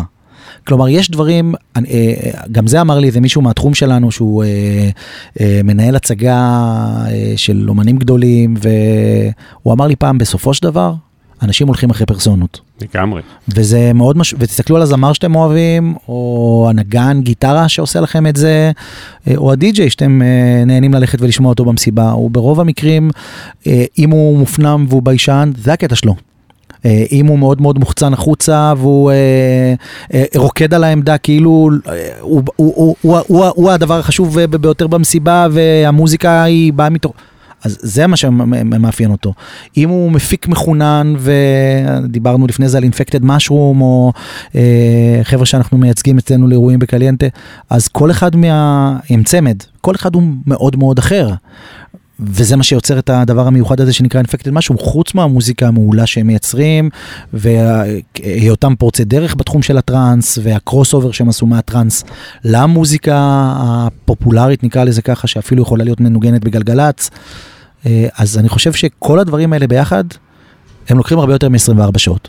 כלומר, אתה צריך די-ג'יי, בסופו של דבר, זה מישהו שחי את זה כל הזמן. שמע, מרתק. בוא לסיכום החלק הזה של הדי-ג'איות, אז uh, למרות שכבר אמרת את זה לאורך התשובות האחרונות, uh, חשבתי שתיתן כמה טיפים לדי-ג'אים מתחילים. למרות שכבר אמרת חלק, אבל בוא ננסה בכל זאת לסכם אותם. נגיד עכשיו מקשיב פה איזה מאזין או מאזינה, רוצה להיות די-ג'אית uh, לאירועים. אה, ורוצה ללמוד מהניסיון שלך שעושה 100 בשנה, אם אתה מכפיל את זה ב-30 שנה, נגיד שהיית עושה 30 שנה כל השנים האלה 100 אירועים, זה 30 אלף. זה, אני, לא יודע, אתה יודע, זה, זה תחשב אתה איזה יום. ניסיתי לחשב, זה, כן, זה, זה, זה אלפים של... אלפים כן, אלפים, כן, אז כן. בכל זאת בוא תתן מהניסיון שלך, למרות שכבר אמרת את זה ככה לאורך התשובות האחרונות, תן כמה טיפים למה, איך כדאי ל... לשדרג את הקריירה של די-ג'יית מתחילה לאירועים. קודם כל אני מאוד מחפש די-ג'יי דרך אגב, אה, זה משהו שאני בדיוק עובד עליו בימים אלה, אה, זה פרויקט שיקרא הדי- ייקרא הדי-ג'יית הבאה של ישראל, כי בתוך קליינטה הייתה לנו די-ג'יית אה, וכיום אין, ואני חושב שבתוך העידן הזה עם ה... נקרא לזה, אני יודע מה, ערעור מקומם של אנשים בחברה הישראלית כתוצאה מכל מה שקורה מסביבנו, אני חושב שזה חשוב אה, שיהיה מקום גם לנשים, ואני ממש ממש. מחפש כזאת, אז אם מישהי שומעת, welcome. אם מי ששומעת, אז לפנות לדני דרך האתר של קליינטה, אני אשים ב description, אבל זה נקרא קליינטה ב-K, ב-C. ב-C, אז תן רגע את ה... קליינטה co.il יכולים לפנות אליי דרך האינסטגרם, אה, לא- לא לא קשה לאתר אותי. סבבה. אז דני אה, תובל באינסטגרם, או קליינטה ב-C, נכון. קליינטה co.il. גם ברשתות וגם באתר. שרוצה. לפרוץ. אנחנו מחפשים אחת כזאת, וזה חשוב ש- ש- שיהיה להם מקום אה, גם אה, בעולם שלנו. אה, ויש מצוינות וטובות, שלא לא לא יתברר אה, אחרת ממה שאני אומר. אמ, אני חושב שקודם כל צריך באמת באמת לרצות את זה, זה נכון לגבי כל דבר, אבל די-ג'יי ודי-ג'יי, העבודה היא בשעות אה, לא שגרתיות. נכון. אתה בשעות היום צריך לדבר, כמו שאמרנו, לפעול, לשווק, לחפור אחרי מוזיקה, להיפגש, בלילה אתה צריך לנגן. אה, זה לא נגמר מוקדם. אתה עוד עם שני ילדים אה, גדולים, כלומר זה משהו שצריך למצוא איך לעשות אורח חיים הגיוני בתוך הדבר הזה. אני תמיד מצאתי את ההיגיון באורח החיים הלא הגיוני שלי, אתה יודע, זה משהו שתמיד היה נראה לי שכולם אה, נופשים, שכולם אה, מבלים, אתה, מנגן, כי אתה, אתה יודע, שכולם ישנים, אתה ער, שכולם, הכל הוא קצת הפוך. אז למדתי להיות ער יותר שעות, אה, למדתי ליהנות מזה שאני לא הולך לאיפה שכולם הולכים, ודי.ג'יי צריך לזכור שהוא צריך לעבוד קשה אה, והרבה. אה, צריך, וכדי שזה יקרה צריך מאוד מאוד מאוד לרצות את זה. אה, זה עולם, אה, בטח בישראל, בגלל זה יש, אתה יודע, הרבה די-ג'אים שהם מצאו, מחפשים ומצאו את מקומם במקומות אחרים בעולם. אני חושב שקודם כל זה שוק קטן ותחרותי, צריך לרצות, ללחוץ כל הזמן ולא לשחרר, אה, למצוא את האיכות שלך ואת ה, את הקול שלך בתוך העולם הזה של כל אחד קורא לעצמו, דרך אגב, זה גם כן משהו חשוב שלא דיברנו עליו, והוא משמעותי, כל אחד קורא לעצמו היום די-ג'יי. אתה קונה controller ב-3,000, 4,000, 5,000, 10,000 שקל, אתה יכול להוריד כל מוזיקה כי היא נגישה היום ברשת. כשאני התחלתי הייתי צריך לרוץ אחרי התקליטים ממשלוח למשלוח בחנויות, לדאוג שיהיה לי חברים שיביאו לי מחו"ל, לנסוע בעצמי, לעשות טיולים שבהם אני מביא את המוזיקה, זה מה שהיה הייחוד. שנקלט- סף הכניסה היה הרבה יותר אה, קשוח. היה הרבה יותר בזמן. קשוח, היה ערך ל- להשקעה שלך, לא רק בכסף, אלא גם באיך אתה מביא, מה אתה עושה, כמה אתה עסוק כל הזמן בלשמור או לדאוג לזה שאתה תהיה אחר. אה, מ- מהדי-ג'ים האחרים. אתה יודע, אני זוכר איזה אה, חופה שהייתה למוכר המיתולוגי של, אה, של חור בשחור, אה, חנות יד שנייה בתל אביב, שהייתי קונה בה בתור אה, זה, וניגנתי לו בחתונה, אה, ודקה לפני, לא דקה, חצי שעה לפני החופה הוא אמר לי, אתה יודע מה? בא לי שהכניסה לחופה יהיה איזה שיר של מדנס. ולא היה לי את זה בדיסקים אצלי, ואתה לא יכול לעשות דאונלוד באותו רגע. נכון. שלחתי את הבחור, את העוזר שלי, לרוץ לחנות שנקרא טאוור רקורדס בבניין האופרה, במזל הייתי בתל אביב ליד, הוא הגיע עם הדיסק, שמתי אותו בפנים, לחצתי פליי ונכנסו לחופה. וואו. זה, זה היה אחרת, ולכן אה, גם היום עם המוזיקה והכל נגיש, אז ההמלצה שלי למצוא את הקול שלך, את הסגנון שלך, את ה... אם אתה עושה אירועים אתה צריך שיהיה לך הכל, אבל גם פה יש איזה סגנון ואיזה דרך ואיזה משהו שאתה מוציא החוצה. אה, קצת מזל לא מזיק בשום דבר, ולהתחבר לאנשים נכונים, אה, אין מה לעשות, זה חלק מהמשחק בכל דבר, וצריך להיות uh, במקומות הנכונים, ואם אתה uh, די-ג'יי צעיר, אתה צריך uh, לעשות את מה שאתה עושה בכל, שזה צריך לקרות בכל, לא משנה איך. יש מסיבה של עשרה חברים, תביא את הפלטה שלך ותנגן. אחד מהחברים יגיד שהיה מעולה והוא יספר לחבר אחר, וככה זה ימשיך ויעבור. גם המשחק של הרשתות החברתיות היום הוא משמעותי. אה, יש הרבה אנשים שהם לא נולדו בתור די-ג'יים, הם היו קודם כל סוג של מובילי דעת קהל, או celebrities באיזה סוג ו- וזה אופן, והפכו להיות אחר כך די-ג'יים. ראיתי אצלכם את אה, אהרוני, יכול נכון. להיות? שהוא עושה עכשיו גם, הוא בעצם עובד גם כדי-ג'יי. אהרוני זה לא עכשיו, אהרוני דרך אה. אגב למד לדעתי אה, באחד מבתי הספר אה, להיות לא די-ג'יי, ידעתי. תמיד היה לו, הייתה לו חיבה גדולה מאוד למוזיקה חוץ מאשר לקולינריה, יש לו טעם משובח מאוד במוזיקה, הוא שנים ארוכות הייתי רואה אותו מבלה במסיבות עם סקרנות גדולה מאוד למוזיקה ולדי-ג'אים ול... אה, ואחד הדברים הראשונים שהוא עשה זה לספר בישול שהוא הוציא, הוא התאים דיסק, התאים מוזיקה שמתאימה לזמן שאתה עושה את המתכונים שלו, שזה רעיון מהמם. נכון. הוא ערך את זה, זה סט מעולה שאני משתמש בו עד היום דרך אגב, אה, והוא די-ג'יי מצוין עם טעם מוזיקלי משובח, וואו. אה, ואני מאחל לכולם אה, לאהוב אה, מוזיקה ולעשות את מה שהוא עושה. זה דוגמה למישהו שנהיה אוטוריטה ומאוד אינפלואנסר בתחום אחד, כלומר הוא לא, נכון. נכון, הוא לא פרץ כדי-ג'יי, נכון. אבל אה, הוא נכון, בעצם, הוא, אה, התחום הזה בא אחרי כן, משהו אחר שהוא עשה, ואני חושב שכן, היה, כמובן שיש בזה, אי אפשר להתכחש לזה שהיה בזה ערך מוסף שאתה מזמין את אהרוני לנגן, שאהרוני השף, אה, היום זה מאסטר שף, תוכניות טלוויזיה. כאלה ואחרות, אבל תמיד הוא היה דמות מאוד מוכרת, שהוא נכון. גם עומד ומנגן. תמיד שאלו אותי, רגע, אהרוני גם יודע לתקלט? אז... סליחה, אני מאוד, אה, אני חושב שיש ערך רב לאנשים שמגיעים ממקומות שונים, אבל אם אתה לא יודע לעשות את מה שאתה עושה, אתה לא יכול להיות די-ג'יי, אתה לא, זה, זה לא יחזיק אחרי פעם אחת יזמינו את אהרוני, אבל הוא לא יעשה את זה כמו שצריך. אז קודם כל תהיו מאוד מאוד, אה, תהיו מאוד עקשנים, אל תוותרו, הדרך ארוכה ומפותלת, יש כאלה שזה בא להם יותר קל, יש כאלה שפחות קל. גם אם יש אנשים ששמים אותך במקומות הנכונים, אתה לא באמת טוב, זה לא יחזיק. ותשתדלו לזכור שבסופו של דבר, ואני אומר את זה גם כן המון, בסופו של דבר מוזיקה, אוכל, אם דיברנו על אהרוני, אם אנחנו מדברים, דיברנו על כדורגל, בסופו של דבר זה עניין של, אתה עובד עם אנשים. נכון. וזה לא משנה אה, מה אתה עושה, אתה צריך אה, לדעת אה, לעשות את זה ול... נראה לי שזה נכון בכל תחום האמת, כן. ולאורך כל הפרקים בפודקאסט, בין אם זה מלחינים למשחקי מחשב הכי גדולים בעולם, מלחינים לסרטים, אני יכול להעיד על הקריירה האישית שלי, בין אם זה אה, מרצים, מורים, בעצם כל מי שהתארח בפודקאסט באיזשהו שלב מיקסרים. בסופו של דבר. זה לא רק המיקס והמאסטרינג שאתה נכון. עושה, אלא זה איך אתה עובד עם הלקוחות, ואיך אתה עובד עם אנשים. זה ובצורה משמעותית מאוד, כן. ועוד דבר אחד אחרון שחשוב לי להגיד, אני זוכר שקראתי איזה ראיון פעם עם פרינס, שהוא מבחינה מוזיקלית הוא האומן הכי שתפסתי ממנו, תופס ממנו אה, כמוזיקאי ב... מאז שאני ילד, התקליט הראשון שקניתי היה פרפל ריין של פרינס, אה, זה משהו שמלווה אותי כל החיים, והוא אמר פעם, הרי פרינס היה כוכב ענק, התחרה במייקל ג'קסון איפשהו באמצע שנות ה-80, ואז היו לו, הוא רב עם חברות התקליטים, הוא נעלם לתקופה ארוכה, ובאיזשהו שלב הוא חזר והפך להיות איזה דמות כזאת שכולם אוהבים להגיד שהוא השפיע עליהם ו, אה, וכולי, ושאלו אותו מה, מה, איך זה קרה, איך היית, הלכת, חזרת, אז הוא אמר, פשוט האמנתי בדרך שלי ולא הייתי עסוק בלהיות הבחור הכי קול בשכונה. אה, שאתה עסוק כל הזמן בלרדוף אחרי טרנדים, ואתה מנסה כל הזמן ליצור ולתת uh, מענה למה שקורה עכשיו, תמיד יהיה מישהו שהוא עם הייפ גדול משלך, צעיר ממך, fashionable ממך. זה תמיד, הרי אתה כזה לרגע, אבל עוד פעם, בכל התחומים שדיברנו, אתה שנייה הדבר הנכון, אני זכיתי ב-2000 ומשהו בתואר פריצת השנה, 2004 לדעתי. אה, אחרי שפרצת, אתה כבר לא פריצת השנה. אז אתה כבר צריך להוכיח את עצמך, ואחרי שעשית את זה כמה שנים, אתה כבר לא הדיג'י הצעיר הכי מגניב, כי יש מישהו אחר שהוא מגניב ממך.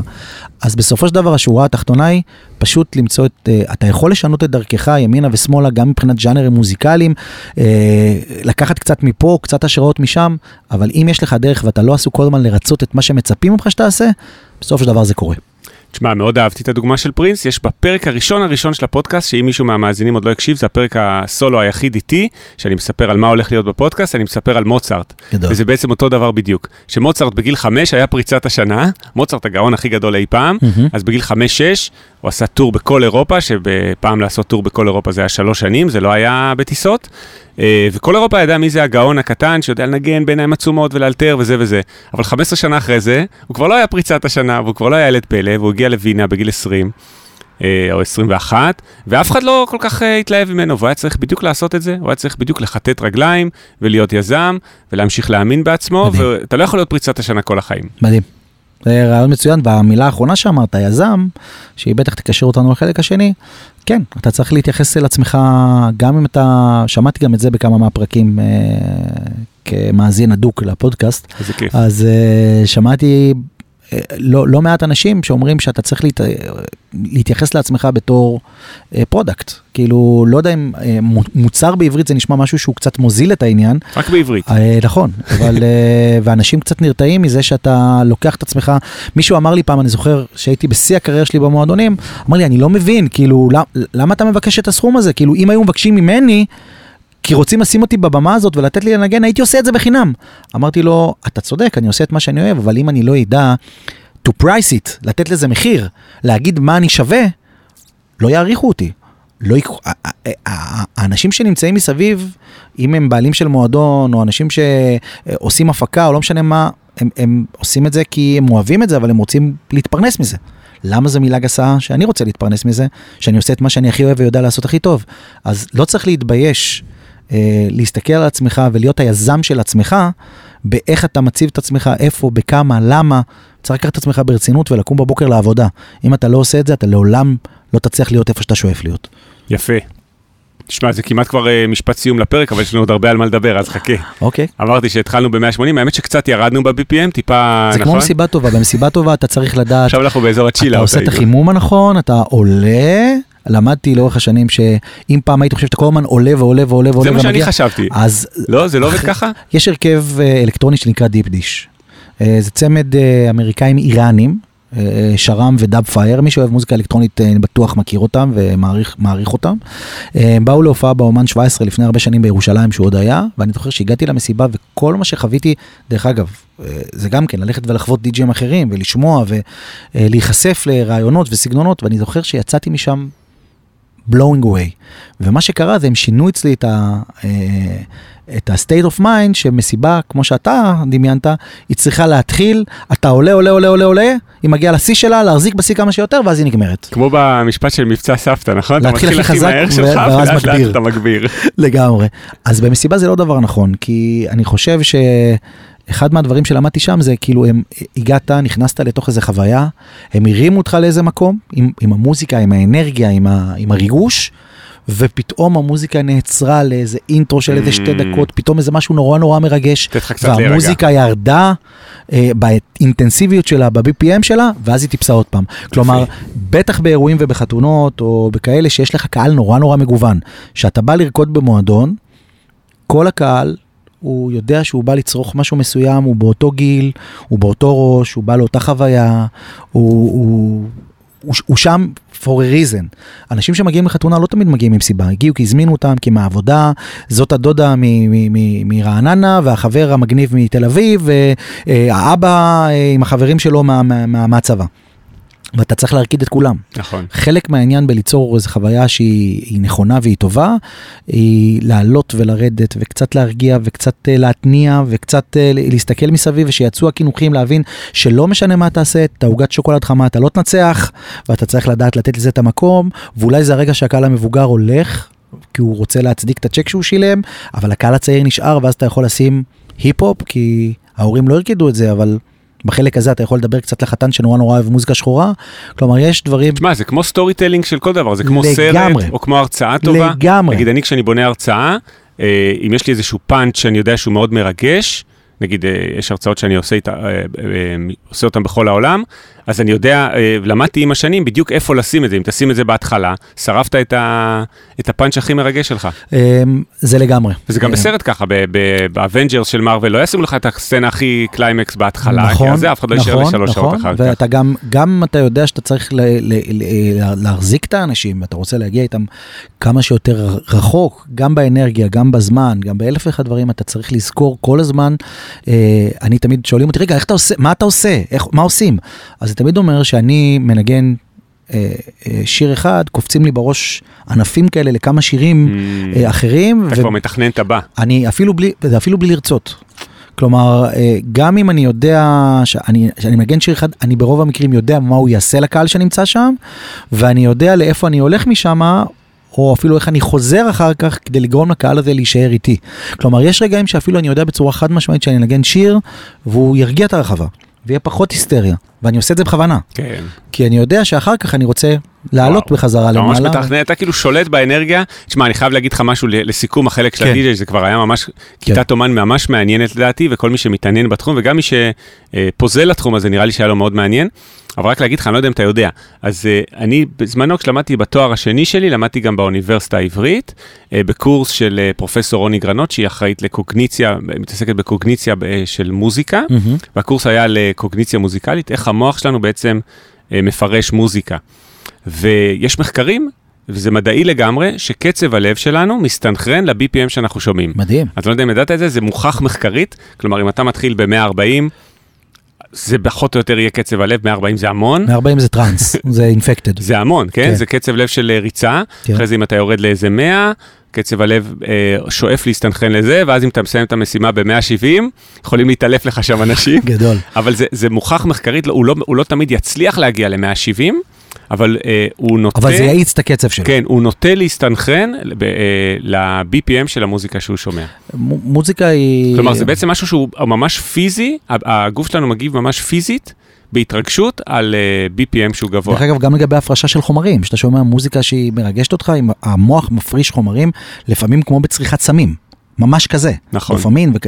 זה גם כן מחקרית, אה, מוזיקה זה החיים. יאללה. יזמות וביזנס, אז אה, לא, לא יודע אם אנשים מכירים, מה זה קליינטה, מה אתם עושים, אה. איך הגעת לזה, תספר קצת, ובכלל אני רוצה גם אחרי זה שתיתן כמה טיפים ככה על יזמות בתור אחד שמתעסק בזה, אבל קודם כל, מה זה קליינטה? אז קליינטה זה חברת אה, מוזיקה, הגדרנו את זה כחברת פתרונות מוזיקה, פתרונות מתקדמים למוזיקה לאירועים. שאתה היום הבעלים, נכון? אני בעלים שותף, אה, את החברה, החברה הוקמה לפני יותר מ...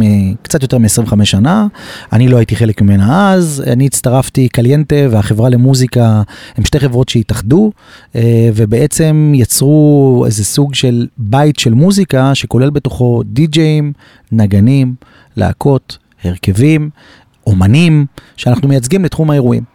אירועים פרטיים, שזה אומר חתונה, בר מצווה, אה, יום הולדת, אירועים עסקיים, שזה אומר מסיבות של חברות שהן אה, קורות בארץ או בחו"ל, אה, וצריך ליצוק להם את התוכן של המוזיקה. והחברה היא גם התפרסה לתחומים אחרים, כמו לייבל שניהלנו כמה שנים, כמו חלק, היותנו חלק מחברה שנתנה פתרונות למוזיקה לעסקים, כלומר שאתה הולך, הולך לקניון ואתה שומע מוזיקה בקניון, אנחנו היינו חברה שבעצם אה, סיפקה מוזיקה ל-800 בתי עסק אה, אה, והיינו חלק ממנה, היום אנחנו חלק רק מהטכנולוגיה, יצאנו בקורונה מה, גם מהלייבל וגם מהחברה שנתנה פתרונות למוזיקה לעסקים, אבל אנחנו בית שמאגד בתוכו פתרונות של מוזיקה לאירועים. זאת החברה. אחת מהחברות הוותיקות, הגדולות, המצליחות, אנחנו עובדים קשה בשביל זה יום ביומו. יש לכם הרבה הרכבים ממש מכל וכל שראיתי, נכון? תספר קצת על המגוון, החל מ-infected mushroom, ועד לנגנים כן. קלאסיים. infected mushroom זה יושב תחת הגדרת האמן שאנחנו מייצגים לאירועים, כלומר אנחנו לא מתעסקים בבוקינג של infected mushroom אה, פסטיבלים. לפסטיבלים או מועדונים, אה, אה, כל מה שקונים אליו כרטיס הוא לא, הוא לא קשור אלינו. אבל אם חברת הייטק רוצה את infected אז היא... לגמרי, זה, זה, זה, זה בדיוק ההסבר, ואנחנו נותנים מענה, אנחנו one stop shop, כלומר אם מישהו בא והוא רוצה לקחת אותי לחתונה, אבל uh, כדי-ג'יי, uh, והוא רוצה לשלב איתי נגן סקסופון שינגן, mm. uh, או נגן פרקשן, uh, אבל הוא רוצה גם בקבלת פנים שיהיה הרכב ג'אז. ואולי uh, בגלל שהלקוחות הם uh, חבר'ה, צד אחד של המשפחה מגיע מחו"ל, ואצלם נהוג שיהיה הרכב, uh, שנגן גם בזמן הריקודים, אז יש לנו פתרונות לכל החלקים האלה. Uh, אנחנו גם uh, במהלך השנים התחלנו והצגנו הרכבים בעצם קיימים, ואנחנו נתנו להם את המענה השיווקי, כלומר אנחנו מכרנו אותם. כמו את אינפקטד היום בעצם. נגיד, אה, כן, גם הרכבי קאברים בעצם, שהם בעיקר הרכבים שאתה אה, מוכר, אה, או אתה רואה אותם באירועים, ובמהלך השנים בעצם החלטנו שאנחנו עושים שינוי, וכל ההרכבים שנמצאים בתוך קליינטה הם הרכבים שהם שלנו, כלומר אנחנו ייצרנו אותם, אנחנו מיתגנו אותם, אנחנו משווקים אותם, אנחנו מוכרים אותם. זה נועד בעצם כדי למנוע תופעה שהיא בשוק קטן ותחרותי כמו שלנו קורית הרבה, שאם הרכב בא, אתה מייצג אותו, הוא עושה דרך, ואז הוא מחליט לפרוס כנפיים, או אם משהו לא יסתדר, או קיבל הצעה מחברה מתחרה, ובעצם את כל מה שהשקעת באותו הרכב או אה, להקה, אתה הולך ביחד איתו. ואז אתה צריך להתחיל את הכל מחדש. אז היום בעצם ההרכב לא יכול ללכת. הוא, הוא אצלנו, כלומר, יכול להתחלף הזמר, יכול להתחלף הנגן, אתה מוכר הרכב, אתה לא מוכר פרסונה, וזה מה שאנחנו עושים כן, היום. זו חשיבה עסקית מאוד מעניינת, שלפני הפרק עוד דיברנו שזה קשור אה, להבדיל אה, למה שאפל עושים, נכון? שכשאתה קונה, נכון. אפל אתה קונה מוצר סגור, אתה נכון. לא יכול להחליף אחרי זה את הכרטיס נכון. מסך של המק שלהם, אה... זה לא כמו PC, אתה צריך אה, להתחיל אה, להסתבך עם זה. אלף אלפי הבדלות, אבל זה אחד כן, מנותני ההשראה לגמרי, כן. אני, אתה יודע, המשפט המאוד אה, אה, ידוע של סטיב ג'ובס, הלקוח לא יודע מה הוא רוצה, אני אגיד לו מה הוא רוצה. Mm. אז אני לא יודע, אני מאוד קשוב ומאוד מנסה לנחש. לנחש כל הזמן, אנחנו, אה, בקליינטה, מה הלקוח ירצה. אבל אה, מצד שני, אה, אני יכול להגיד, אוקיי, ההרכב הזה שהיה אצלנו ועכשיו הוא נמצא במקום אחר, הוא בעצם נתן איזה מענה שאנחנו הבנו שהוא קיים וענינו עליו. אז בואו נענה עליו ממשהו שהוא שלנו, ויהיה לנו יותר שליטה לגבי גם הניהול המוזיקלי שלו, גם לגבי, לא רק לגבי איך הוא נשמע, לגבי איך הוא נראה, לגבי למי הוא פונה, מה הקהל יעד שלו. וכולי. ותספר קצת איך החברה מתנהלת מבחינת נגיד שיווק ודברים עסקיים שיכולים לעניין גם אה, מאזינים פה. כלומר, אתה אמרת לי קודם שאתם בצוות שני אנשים כרגע, נכון? אנחנו היינו, אה, מי שהקים את החברה זה ארז גזית, שהיה די-ג'יי ומוזיקאי. אה, באיזשהו שלב החברה למוזיקה הייתה חברה בבעלותו של אלי ניסן, שהוא גם די-ג'יי בינלאומי היום, אבל אז גם היה, גם היום, הגיטריסט והרוח החיה מאחורי להקת פורטרט, להקה שהצליחה מאוד בשנות ה-90. והיום אתם שניים בצוות. היום בסופו של דבר ארז, אחרי הרבה מאוד שנים, סיים את דרכו, הצטרף אודי אור חיים, שהוא מוזיקאי, מתופף, מעבד מוזיקלי, ובעצם גם... עד הקורונה היינו חברה שהיו בה המון תפקידים. אה, אנשי שיווק ומכירות, אה, מנהלים טכניים, אה, מנהלת משרד, מנהלת חשבת, מנהלת מופעים. והיום הכל שכם. היום בעצם זה, החברה שינתה קצת את, את הדרך שבה היא מתנהלת. אני ואודי חילקנו את הפעילות של החברה בינינו. אנחנו עובדים עם המון ספקי משנה. יש לנו מישהי שעושה את ה-back office, ואנחנו נותנים, אם בעבר אני התעסקתי יותר בלהסתכל מלמעלה ולתקלט בעצמי, אה, או לנהל מוזיקלית, אה, היום אנחנו שנינו עושים הרבה יותר דברים. אני חייב להגיד שלדעתי זה... אה, יש לזה שני צדדים. הצד הראשון שאני חושב שמאז הקורונה הרבה יותר אנשים הבינו שהם צריכים לעשות הרבה יותר דברים אה, בעצמם, ויש ערך רב לאנשים שהם קצת יותר multitask ויכולים אה, לתת מענה ליותר אה, פתרונות אה, in-house. אה, אה, מצד שני, אני לא, לא אשקר ואומר שיש איזה מאבק בלתי נגמר, גם אצלי בבפנים שלי, בין האומן, בין הדי-ג'יי, בין ה... אה, מה שמוכרים, לבין מי שצריך להניע את המערכת ולא רק למכור את עצמו אלא גם אה, לשווק ולמכור את הדברים זה האחרים. זה בדיוק מה שרציתי לשאול אותך, מצד אחד אתה כדיג'י יש לך את הפרסונה עם הכובע והמשקפי סמי עופר, מצד שני כשמצלצלים עכשיו מאינטל להזמין אותך או את אינפקטד, אתה זה בעצם זה שעושה את המשא ומתן, נכון? או, באופן או, אישי. קודם כל... גם על עצמך אתה עושה את המשא ומתן? כן ולא. Uh, על עצמי בוודאות כן, משהו שלא הייתי עושה פעם. uh, דיברתי על זה עם, uh, עם אשתי לא מזמן, uh, אנחנו בבית שנינו מתעסקים באותו תחום. אשתי הייתה פעם uh, חלק מתוך, uh, התעסקה יותר בעניין של uh, כמפיקה, אחר כך הייתה יותר בעניין של uh, uh, מפיקת, uh, בעצם מנהלת הצגה ועוזרת אישית uh, של עברי לידר, uh, של עידן רפאל חביב, והיום היא יותר בתחום הניהולי. היא עובדת, היא סמנכ"לית של רונית ארבל. ישראל ואחראית על הקריירה של אה, אומנים מצליחים וטובים. אה, ואצלהם, כאומן שמתעסק אה, במוזיקה, נקרא לזה, בשוק של המוזיקה הישראלית, אתה עסוק בליצור. בדרך כלל מצליחים האנשים שיש להם אמביציה יותר גדולה והם קמים בבוקר והם חושבים איך הם מפתחים את עצמם ומוציאים גם ספר, עושים עוד מופע מסוג אחר, ספציפית עברי הוא גם צלם ועושה תערוכות צילום, כלומר הם אומנים ומתעסקים באומנות שלהם. הם משאירים אה, ללימור, אה, אשתי, ולמשרד של רונית ארבל ולרונית, שהיא מנהלת אומנים אגדית, אה, להתעסק בכל הניהול, השיווק, המכירה. אה, ואני, אה, כדי-ג'יי, בשיווק של הדי-ג'ים דרך אגב יש משרדי booking בעולם וגם פה בארץ. כמו שאתם בעצם משרד booking לדי-ג'ים אחרים. אנחנו משרד booking לדי-ג'ים אחרים בתחום של האירועים, כן, כן. כן. אמ, אז כן לגבי עצמי אני עושה, אני מתעסק, אני, אני מתמחר את עצמי, פעם הרגשתי עם זה לא בנוח והיום אני מרגיש עם זה יותר בנוח אה, ואני לא מתבייש להגיד כמה אני חושב שמגיע לי. אמ, ואני משאיר למי שעובד איתי לעשות את כל העניין הבירוקרטי, את החוזים, את הגבייה, את כל הדברים האלה, אני פחות מתעסק בזה, זה לא, לא דבר נכון לעשות, אבל תפקידו של הדי-ג'יי אצלנו בחברה הוא גדל משמעותית מאז הקורונה כתוצאה אה, גם מצורך וגם מאיפה שהעולם הולך אליו. הבנו שהדי-ג'אים, אם פעם די-ג'יי היה, היית פונה לקליינטה והיית רוצה שדי-ג'יי יגיע לאירוע שלך, אז הפקידה הייתה עונה לך, אה, זה היה עובר לאיש מכירות, הוא היה מדבר איתך, מתאמים לך פגישה, והיית פוגש את הדי-ג'יי, אבל הדי-ג'יי היה נכנס לדבר קצת ולהסביר מה הוא עושה, והוא היה יוצא ועולה מדבר על מחירים, או איך ולמה וכמה. Mm. זה מה שהוא היה עושה. וזה כאילו הדרך המסורתית. אתה אומר, אוקיי, אתה מתעסק באומנות, תתעסק באומנות. אבל לאט לאט הבנו שהדי-ג'יי רוצה לתאם לעצמו את הפגישה, כי בשביל מה שהמשרד יגיד מתי הוא יכול להיפגש, אם הוא יכול להגיד ללקוח מתי הוא פנוי.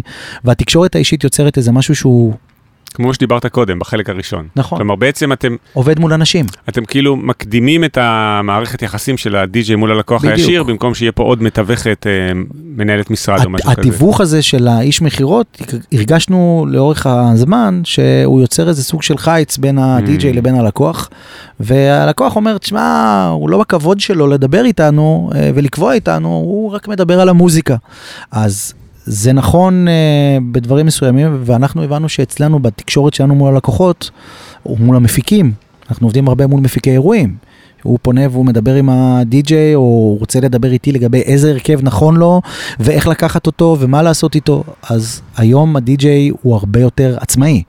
הוא קובע את הפגישה, הוא מתמחר את עצמו, אנחנו משאירים למשרד את כל העניין הבירוקרטי באמת של, של ביטוח, של הסכם אה, וחתימה, של מקדמה, של גבייה, של אה, מענה בירוקרטי נקרא לזה כזה. מעניין. והחברה מתנהלת בצורה כזאת, היא יכולה לעבוד בצורה כזאת, כי לדי-ג'יי יש יותר סמכויות, ודרך אגב הוא גם מתוגמל בהתאם, כי הוא עושה יותר, וזה יותר נוח לו. אה, אם יבוא די.ג'יי ויגיד שהוא מצפה ורוצה שאנחנו, אנחנו. אני מניח שאנחנו ננסה למצוא את הפתרון, אבל היום, אם פעם זה תמיד היה ככה, היום זה עובד אחרת, מהמם. בגלל שאני חושב שגם האבולוציה של הדי.ג'יי והעבודה שלו מול הקהל. לגבי הרכבים ולהקות, כן, הנגנים שבאים לנגן בהרכב הם לא מתעסקים בכלום חוץ מלהגיע, לדעת מה הם מנגנים מול המנהל המוזיקלי, אה, אה, לבצע את זה באירוע. אה, כן, שם כל המערכת היחסים מול הלקוח זה אתה בעצם. זה אה, או, או אני או אודי שותף שלי, או בהרבה מאוד מקרים המנהל המוזיקלי, שהוא נותן את המענה ללקוח לגבי מה אנחנו כן עושים, מה אנחנו לא עושים. תשמע, ובוא לחלק האחרון של הפרק, בוא נחזור אליך כאל מפיק מוזיקלי שיוצר גם מוזיקה מקורית, וגם מה שסיפרת שאתה ממש יוצא בקרוב עם מיקה קרני. נכון. אז קודם כל, מה זה ווז בראדרס, שזה ההרכב שלך, נכון? הקשבתי נכון. לזה גם, כן, כן. ודברים מהממים, אז מה זה, איזה סגנון זה ועם מי אתה עושה את זה? אה, ווז בראדרס זה, זה דווקא, השם נוצר כזה דווקא בגלל שאני וזיו גולנד, שהוא מוזיקאי מוכשר מאוד, ודיברנו קצת על מוזיקה לספריות שאתה עושה וסרטים, אז הוא גם אה, יצא ויוצר מוזיקה, אם זה משחקי מחשב, אם זה סרטים, אה, עבד עם אומנים, אה, הוא מלחין ומפיק מוזיקלי שעבד עם אלי אברמוב, זיכרונו לברכה, יוצא להקת הקליק, עשה אלבומים לדנה אינטרנשיונל, ל- ל- לגבי שושן, לכל מיני כאלה, ונפגשנו בעקבות אה, איזה חיבור של איזה זמרת שעבדנו איתה, והתחלנו לעשות מוזיקה תחת השם דני תובל אנזיגו. אה, ואז יצאו כל מיני חומרים אלקטרוניים. אה, עם שמות כאלה, I love בורקס in the morning, או כל מיני כאלה, ואמרנו, יאללה, אנחנו ווזווזים, איזה בורקס in the morning, אה, וקראנו. לעצמנו ווז בראדרס, אז אנחנו לא אחים, אבל אה, ווז בראדרס, זה התחיל בתור דה ווז בראדרס, קיצרנו על זה לווז בראדרס, עוד פעם, זה עניין של קצת מיתוג ואיך אתה כן. יוצא החוצה, אה, גם מבחינה פונטית, הגרפית של השני O'ים, או ה-VOOZ, מאוד אהבנו את איך שזה נראה, מזכיר קצת את הסיפור של טאבולה, שהוא בחר את החברה של... אה, כן, כן. אה, חברנו סינגולדה, שיצא לי להיות די.ג'יי באירועים של החברה שלו, אז דיברתי איתו על זה פעם, שבאמת גם הוא בחר את, ה, את השם של החברה, גם, גם קצת בגלל הפונטים הגרפיים, איך שזה זה נראה. שתי האואים שהם כמו לגמרי, שתי עיניים בעצם. לגמרי. גם בלוגו שלהם זה כמו שתי עיניים. בדיוק. אז התחלנו, שינינו, מיתגנו את עצמנו בתור ווז בראדרס מתוך מחשבה אה, שהתחלנו לפני הרבה שנים ועשינו מוזיקה. אה, שניסינו גם לפרוץ בשוק המקומי ועשינו איזה פרויקט אה, אה, שקדם קצת הקדים- את זמנו לדעתי עם אומנים ישראלים אבל באנגלית במוזיקת פופ אה, ודנס. אה, עשינו את זה, עשינו כמה שירים, אה, כתבנו עם מרינה מקסימיליאן בלומין שיר שהיה צריך להיות מבוצע על ידיה ובסוף הוא יצא על ידי שרי הזמרת אה, שהקליטה אחרי המון המון שנים שהיא לא הקליטה שום שיר חדש ואחר כך עשינו משהו עם ערן צור ועם מייקל הרפז אה, שהוא עובד איתי גם בקליינטה אה, ובעצם אני זוכר את אה, גדי גידור האוטוריטה אה, האיש שהמציא את אה, דן רייכל אה, וסבלימינל והצל וכ- וכ- וכולי והוא אמר לי תקשיב אתה צריך לעשות מוזיקה בעברית ואמרתי לו אבל אני לא זה לא משהו שאנחנו מרגישים שאנחנו רוצים לעשות. ונתקלנו שוב תפקידו כמנהל האומנותי של אילי בוטנר וילדי החוץ שעשינו מופע מוזיק מופע אלקטרוני ביחד עם אילי בוטנר וילדי החוץ. נפגשנו אחרי הרבה שנים והוא אמר לי עשית בשכל שלא הקשבת לי. אה, וואלה. כן אז אני לא יודע אם הוא צודק לחלוטין כי בארץ אה, אבל היום המוזיקה היא לא עם מילים, היא עם מילים? אני שמעתי כמה קטעים שהם אינסטרומנטליים, יש גם קטעים עם מילים? המוזיקה היא מוזיקה אלקטרונית אנחנו מגדירים את עצמנו כצמד מפיקים אלקטרוני. אה, וזה בעברית או... אנחנו קודם כל עושים מוזיקה אלקטרונית ובתוכה יכול להיות, עשינו קטעים שיצאו עם גילי יאלו שהוא זמר ישראלי שעושה Mhm. מוזיקה אפריקאית מהממת שמשלמת גרוב ומוזיקה מהבית מאתיופיה אצלו הקלטנו אותו אה, מדבר ב, ושר באמהרית. אה, אה, יש, עשינו קטעים עם גבריאל באטלר, גיי באטלר שהוא זמר מדהים שגם עובד איתי בקליינטה, הוא שר באנגלית, עשינו רמיקס לקרולינה שהיא שרה בעברית. אנחנו פחות מכוונים לזמרים ומוזיקה בעברית, כי המוזיקה שאנחנו עושים היא, ריקודים. היא, היא, היא אלקטרונית. אלקטרונית. היום אתה רואה שיש די-ג'אים וגם אנחנו, אה, יש ביקוש או אנחנו רוצים לעשות, אה, אה, לתת את האינטרפטציה שלנו למוזיקה ישראלית. אני חייב להגיד, לא, עוד פעם, לא ממקום מקום מתנשא, יש אומנים שפונים אלינו ואנחנו לא, לא רוצים לעשות את, ה, אה, אה, את הרמיקס או את הגרסה שלנו למוזיקה שלהם, כי אנחנו לא מרגישים שזה משהו שהוא מדבר אותנו. אה, אבל נגיד, מה שיצא בקרוב, אה, הגרסה שלנו למגדלור של מיקה קרני, הוא יוזמה שלנו לאומן. Mm. אנחנו פנינו ואמרנו שאנחנו רוצים לעשות עם זה משהו. דרך אגב, רצינו, רצינו לעשות בוטלג, משהו שהוא לא יצא באופן רשמי, אה, וחברת התקליטים שלה באה ואמרה, בואו תעשו לנו גם גרסת רדיו ונשחרר את זה באופן רשמי אה, למדיה הישראלית. אז אנחנו קודם כל יוצרים מוזיקה אלקטרונית, היא לפעמים עם מילים, לפעמים בלי מילים. היא מיועדת לרחבות, אה, והיא כן מדברת את הסגנון שלנו, וגם בו יש קצת ימינה וקצת שמאלה ב-BPM ים, ב vibe, זה יכול להיות טיפה יותר אה, השפעות של מוזיקה מהעולם, אה, עם קטע אה, ווקאלי בהודית, או אה, אינסטרומנטים ערבים בתוך המוזיקה, או אה, אה, סינגל חדש שיוצא לנו שעשינו עם איטלו גונזלס, ששר אה, בפורטוגזית, ואייל הלר שהוא גיטריסט, אה, גיטרה ספרדית, גאון, וזה יצא בלייבל בארצות הברית בכלל. וואו, זה הדברים שאנחנו רב-סגנוני. עושים. כן, מעניין. אבל ה- ה- אני יכול להגיד שהקו המנחה הוא אלקטרוני עם השפעות אה, מהעולם.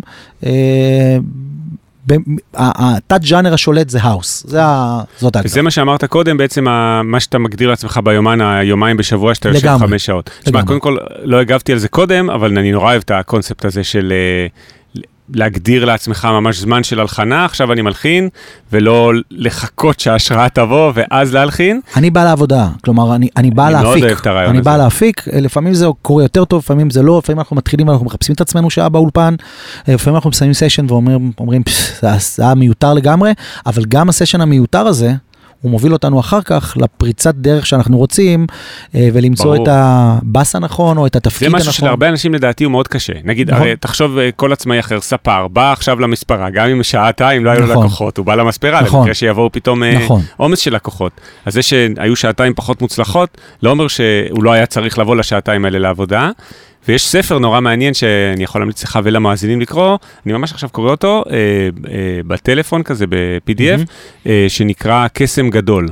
אוקיי. אה, נורא מומלץ, שכחתי עכשיו את שם הסופרת, אליזבת משהו, והיא מדברת על זה, על השראה ועל יצירתיות, והיא אומרת שם משפטים נורא יפים, אחד מהם שאני זוכר, זה היא אומרת, ההשראה אוהבת לבוא למי שעובד קשה, בדיוק.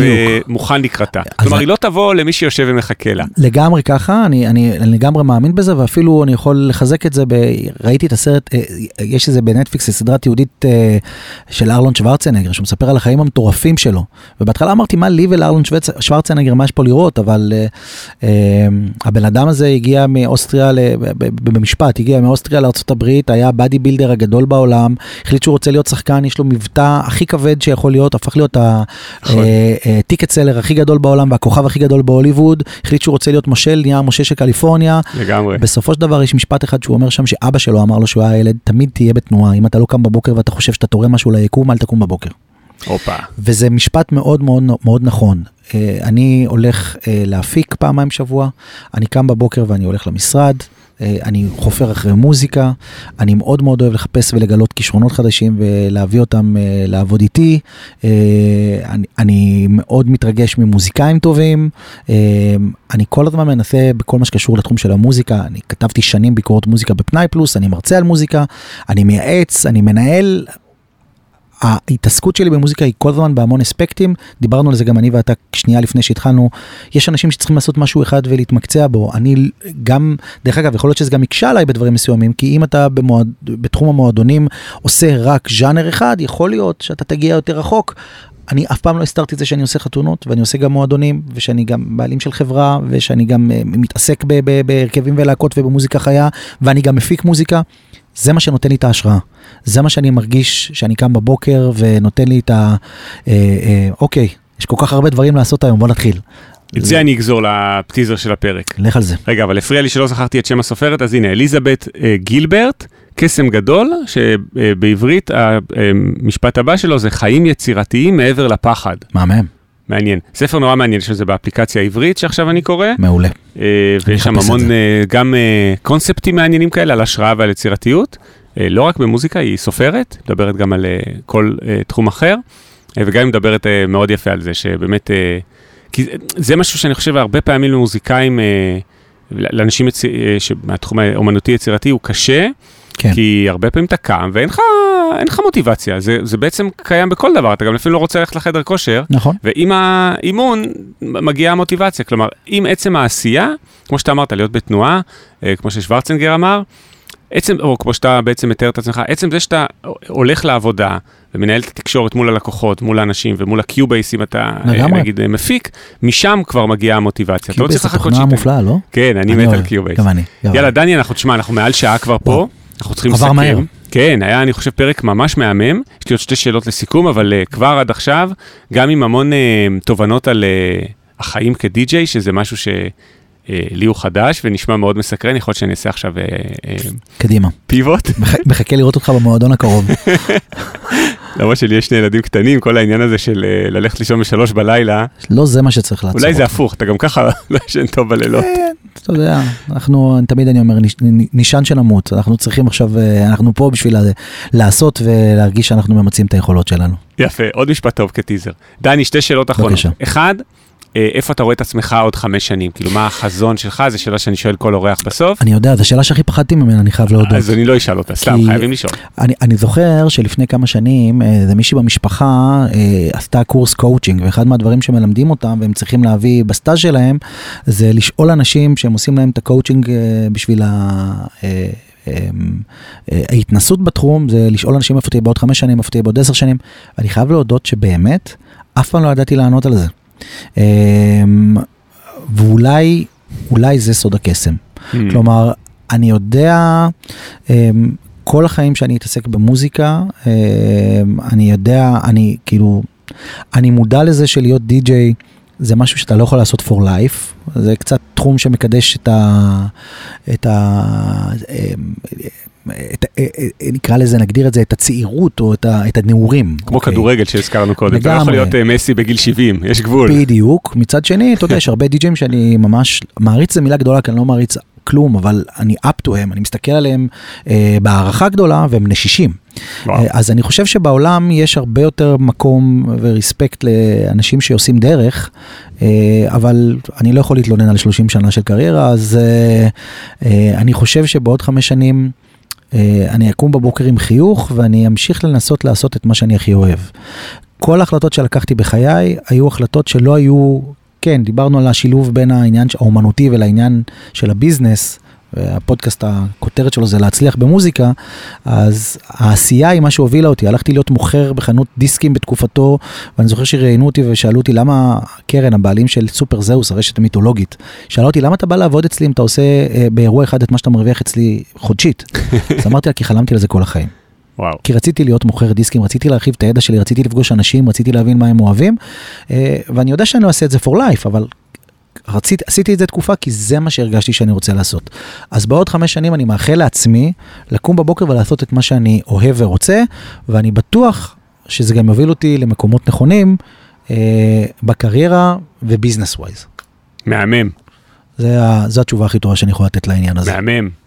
וגם תואם באמת גם לשם של הפודקאסט שזה להצליח במוזיקה וגם למשפט הבא שלו שזה פודקאסט אופטימי על קריירה במוזיקה ובכלל היה פרק מאוד אופטימי אני חושב. אני, זה, זה חייב להיות כזה, זה חייב להיות, עם, מסכים. זה חייב להיות עם חיוך, וגם די.ג'יי שזה כזה נראה כזה של אנשים שהם אה, ערים עד מאוחר, ואתה תמיד אומרים, מה זה, המון פיתויים, ומעורבבים בזה המון דברים שהם לא תמיד הדברים הכי בריאים, הלילה, המאוחר, האלכוהול. אה, אני חושב שבסופו של דבר אתה צריך לעשות את מה שאתה עושה בצורה הכי רצינית בעולם, אה, ועם הכי הרבה פשן, ואז זה יכול, אה, ואז זה יכול להצליח. יש עוד הרבה משתנים אחרים, אבל יפה. זו ההתחלה. דני עוד איזה משהו שאתה חושב שחשוב להגיד או אתה יודע מה בעצם איפה מוצאים אותך באיזה רשתות אז אמרנו באינסטגרם דני אה, תובל. בכל יש לך הרשתות, מעל 10K ב- followers שזה משמעותי מאוד ראיתי. נכון. אה, איזה רשתות? פייסבוק, אינסטגרם, בטיקטוק אני מנסה קצת, אני לא מאוד פעיל, אבל אני קצת חולק שם גם את, העניינים ואת התובנות, ובעיקר משתף עם הדברים שאני עושה. באמת, באתר של קליינטע יש הרבה הרבה דברים שנותנים מידע טוב על, על הפעילות של החברה. VOOZ Brothers, גם כן אפשר למצוא ברשתות, ספוטיפיי נכון, כמובן. V-O-O-Z, נכון, VOOZ, VOOZ Brothers. Brothers, ואז אפשר למצוא את המוזיקה שאנחנו יוצרים, גם ספוטיפיי, אה, בכל, בכל הפלטפורמות באמת, סאונד קלאוד, כמובן, שזה רשת שהיא מאוד מאוד אה, אפקטיבית לדי-ג'ייים וליוצרים, גם סטים שאני מעלה ומקליט, אה, בקרוב אה, אני חוגג יום הולדת, יהיה סט שהכנתי לגלגלצ, יהיה לשמוע אותו באותו יום. אה, בתוכנית אה, קלאבים, בתוכנית קלאבינג של אלה גוטמן, אבל אחר כך זה כמובן יהיה גם בסאונד קלאוד שלי ובאפליקציה של גלגלצ. אז VOOZ Brothers ודני תובל ברשתות, אני בטוח שהחבר'ה יצליחו למצוא את זה. אני אשים גם ב-description פה. בכיף. יאללה, דני, המון תודה, היה תודה פרק רבה, היה ממש מהמם. כיף, ואני מאחל אה, לכל מי שאוהב מוזיקה ורוצה להתעסק במוזיקה, להבין שהדרך ארוכה מפותלת, אבל אם, אם, אתה, אם, אתה, אם אתה עושה את זה באמת עם פשן גדול, זה גם יצליח. יס, לגמרי. תודה המון רבה. תודה לדני תובל, אני אגיד גם המון תודה לכל המאזינות והמאזינים על ההקשבה. כרגיל, אם עוד לא דירקתם או לא עשיתם פולו בספוטיפיי, האמת שמלא כבר עשו פולו, אז תודה לכל מי שעשה פולו, וגם שמדרגים. לדעתי כולם דירגו, דירגו חמישה כוכבים, כי גם- הממוצע גם אני כרגע, דירקתי חמישה כוכבים. כל הכבוד, הממוצע כרגע של הדירוגים הוא חמש, אז אה, יאללה, תדרגו חמישה כוכבים באפל או בספוטיפיי. אה, זה מוביל לזה שהרבה יותר אנשים נחשפים ככה לפודקאסט. וחשוב לא פחות, אם אתם מכירים מישהו שהפרק הזה מתאים בדיוק לו, איזה מישהי שמתעניינת בלהיות די-ג'יית, אל תשכחו שדני אמר שהם מחפשים די-ג'יית, או איזה מישהו אה, שאתם חושבים שהפרק הזה יעשה לו טוב, אז תשלחו לו את זה באופן אישי, זה נורא יעזור גם לו. יאללה, תודה על ההקשבה, נתראה בפרק הבא. תודה לכולם, ביי ביי. יאללה ביי.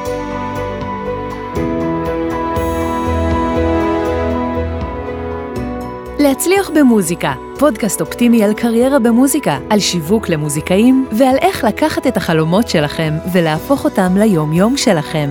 עמית ויינר מארח אורחים מוזיקאים, יוצרים ואומנים שמספרים על החיים והבחירות שלהם בקריירה.